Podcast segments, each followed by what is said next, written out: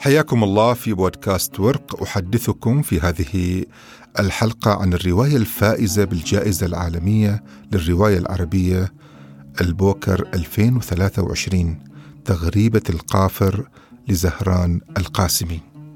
يبدو هذا العنوان وكأن هناك غربة كلمة القافر كلمة غير مألوفة غريبة أحيانا نستخدم كلمة القفر وأن هذا المكان قافر أي خال لا ماء فيه ولا حياة ولا نبات القافر بمعنى الفقير المعدم الذي لا شيء فيه.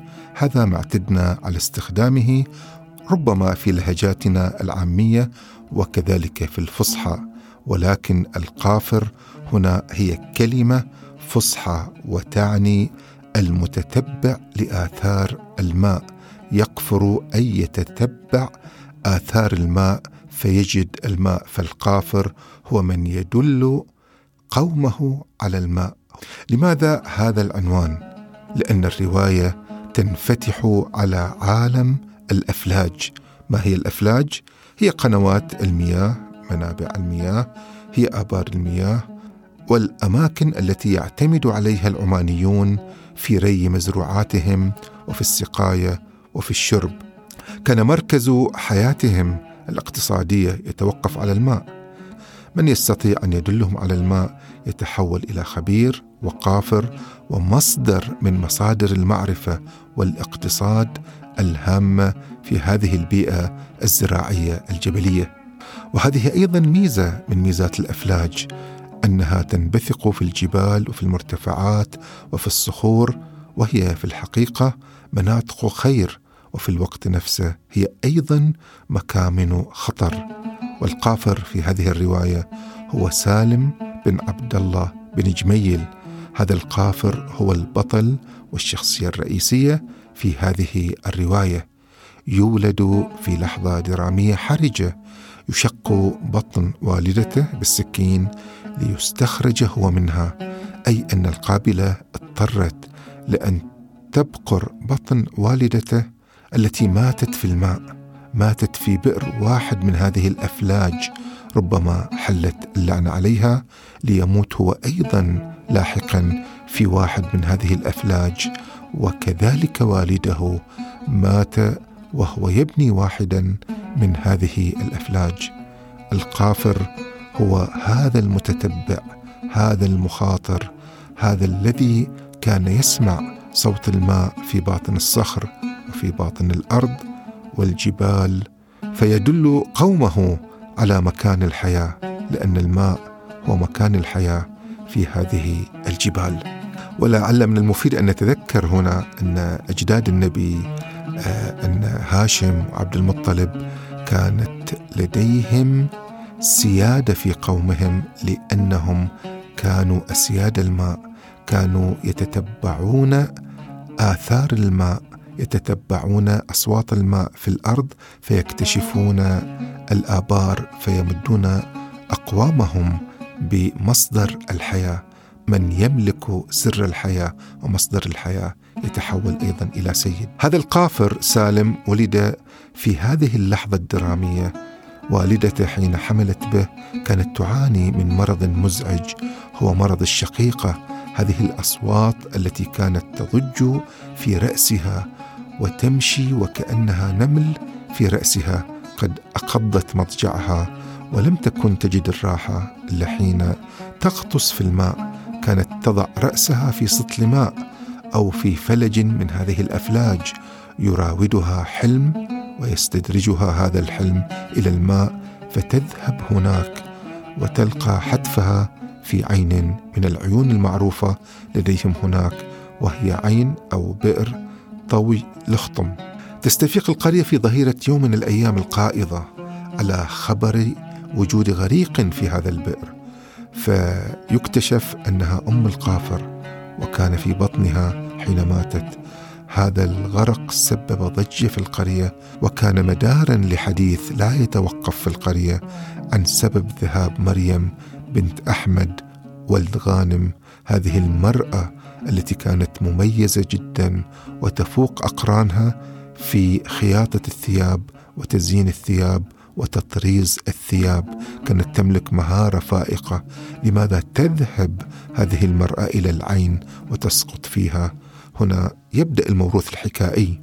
من العادات والتقاليد يشتغل في الرواية ويشتغل كذلك في الحكاية.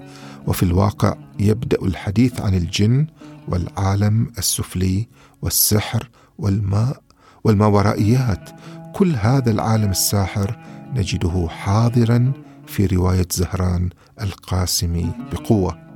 يمد هذا العالم الرواية بمادة متخيلة وكذلك يمدها بجماليات العجائب والعجيب والمتخيل. كل هذه المادة تشتغل في الرواية من أولها إلى آخرها وتبنى شخصيات الرواية من خلال هذه المادة. بل إن هذه المادة العجائبية من السحر التي كانت معروفة في هذه المجتمعات الفقيرة الجبلية الرعوية الزراعية كانت تستمد من عالم السحر ما تفسر به الحياة وتفسر ما يصيب الناس من أمراض ولعنات ومصائر مختلفة. هذه المادة العجائبية من السحر كانت مادة تفسير أيضا في الرواية. من هنا تأتي تغريبة القافر. لماذا عنوان الرواية تغريبة القافر؟ لغربة حكايته. هو ولد بطريقة غريبة. امرأة تغرق في الماء ثم يكتشف أن في بطنها جنين. يشق بطنه ويغسل بالماء الذي غسلت به جثة والدته. يشق بطنها وتغسل بالماء ويغسل هو أيضا فور ولادته من الماء الذي غسلت به أمه. إنها لحظة عجائبية وغريبة. هذه الحكاية الغريبة العجيبة تدفع سكان القرية البسيطة أيضا لإيجاد تفسيرات ما ورائيه لهذه الولادة الغريبة. بدأوا يقولون إن الجن قد أخذوا ابنها ومنحوها ابنا آخر وإن هذا الطفل ملبوس بالجن. بدأوا يسمونه ابن الغريقة أو ولد الغريقة وحين بدأوا يكتشفون قدرته على سماع ما في باطن الأرض بدأوا كذلك يستخرجون من موروثهم الغرائبي ما يفسرون به هذه الشخصية. بدأوا يقولون إن سكان البئر في العالم السفلي يتحدثون مع هذا القافر. بدأوا يقولون إن ولد عبد الله بن جميل يسمع شيئا في باطن الأرض وفي الأرض هناك الماء والجن. الماء منحه لقب القافر والجن منحوه لقب الغريب أو أوحوا إلى الروائي باسم التغريبه لأنه أصبح غريبا في هذا المجتمع. بدأت الأمهات تحكن القصص حوله ويحذرن أبناءهن من الاقتراب منه لأنه ممسوس ومسحور ومن عالم آخر. فتولد لديه الشعور بالغربة والاختلاف عن هذا المجتمع وبدأ يضيق به. هو يعيش فيه وليس فيه. بدأ ينعزل ويتحدث مع الأرض والماء والصخور أكثر مما يتحدث مع الناس. آه، كانت الحكاية مدفونة في ذهن كاذية التي أخذته لتربيه بعد وفاة أمه. كانت مخبأة في قلبها كانت تحرص على أن تجعل من حكاية اكتشافه إلى أصوات الأرض سرا غامضا لكي لا يتأذى الطفل ولكن ذات يوم وعند بلوغه التاسعه من عمره وضع إذنه على الأرض ليستمع إلى أصوات الماء فيها فاكتشف سكان القرية ذلك وبدأوا يسردون الحكايات. الحكاية عادة في هذه المجتمعات تظل صغيرة ما دامت في قلب وسر الإنسان لكن حين تكتشف في القرية تنتشر وتكبر شيئا فشيئا وهذا ما حفظته وتعلمته كاذيه حتى باتت مقتنعة أن الناس لا هم لهم إلا لوك الحكايات الجديدة وخلق وخلق أحداث غرائبية لا أصل لها. هكذا كانت كاذية بنت غانم تحدث نفسها ولكن بعد أن اكتشف هذا السر وانتشر وبدأ يحاصر هذا الولد ويحاصرها تخلصت من الخوف من اكتشاف الحكاية وبدأت تكتشف أنها تخلصت من مصدر خوف وأصبحت أقوى. بدأت تحدث نفسها أن الشيء الذي تخافه حدوثه يزيدك قوة. الرواية تستخدم التعبيرات العامية لذلك سنكتشف أن هذه الرواية تحتفظ لنا بمعجم ثري من معاجم الأفلاج وعاداتهم وتقاليدهم وكذلك بمعجمها الفني الذي يعبر عن عالم الأفلاج وهندسة الأفلاج وأنواعها ومكوناتها وأجزائها. ظلت كاذيه لفترة طويلة تحتفظ بهذا السر وتخاف من أن يلحظه أحد أو يخرج في غفلة فيتسرب إلى عقول الناس وألسنتهم ثم يسري مع النسيم بين سفوح الجبال متنقلا حتى يصل إلى أصقاع الأرض وتجد نفسها وطفلها منبوذين من الكل ولكن حقيقه هذا ما حدث ولكن كاذيه كانت دائما تمده بالقوة. وعلى الرغم من أن القافر هو من أرشد أهل القرية إلى الماء ومنحهم الحياة إلا أنهم لم يتوقفوا عن مضايقته وأذيته والسخرية منه ومن والده.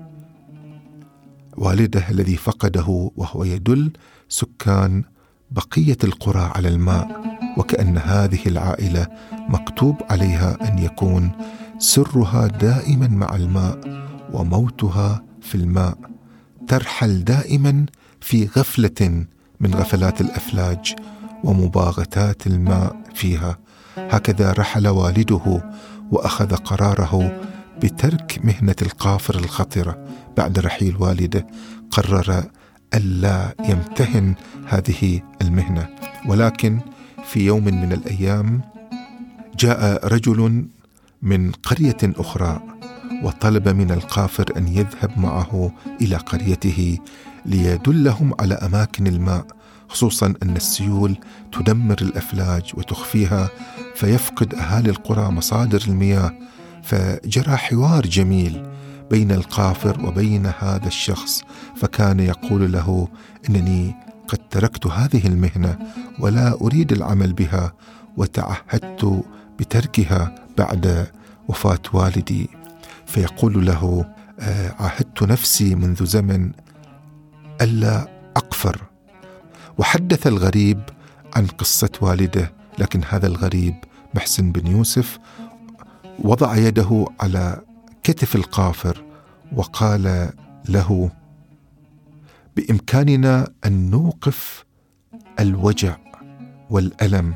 كان القافر يقول له إن هذه الأرض فاسدة وتخلق نفوسا فاسدة وأن كل شيء آه، لا يبقى على أصالته وعلى صحته وأنه قد يئس من الناس ويشعر بالغربة في هذا المكان. فقال له هذا الغريب على قريته قال له هذه الجملة التي غيرت مسار حياته. بلاد ما تبغاك تركها. دور بلاد تعيش فيها بكرامتك.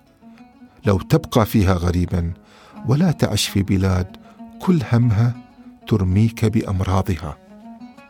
كان هذا الحوار قاسيا هز القافر وجعله يتراجع عن قراره بترك المهنة وإن دواء وجعه ربما يكون في هذا الرحيل عن هذه القرية التي لا تريده والتي جعلته غريبا ومنبوذا وسخرت منه. قرر الرحيل إلى بلاد أخرى مع محسن بن يوسف وترك زوجته التي أحبته حبا شديدا وخافت عليه اكتشف الماء في القرية الأخرى لكن أيضا في لحظة درامية كما حدث مع والده حوصر داخل الفلج ولم يستطع الخروج. حاصره الماء وبقي عالقا لأسابيع ولم يتمكن أحد من إنقاذه. في الحقيقة أن الرواية تبدع بشدة في تصوير هذه العزلة داخل الفلج وتصوير هذه الأيام التي بقي فيها محاصرا بالماء الذي قتل والده وأغرق والدته أغرقه. هذا الماء أيضا ظل عالقا لأسابيع يقتات على الحشرات والديدان وعلى ما تبقى في هذا الفلج.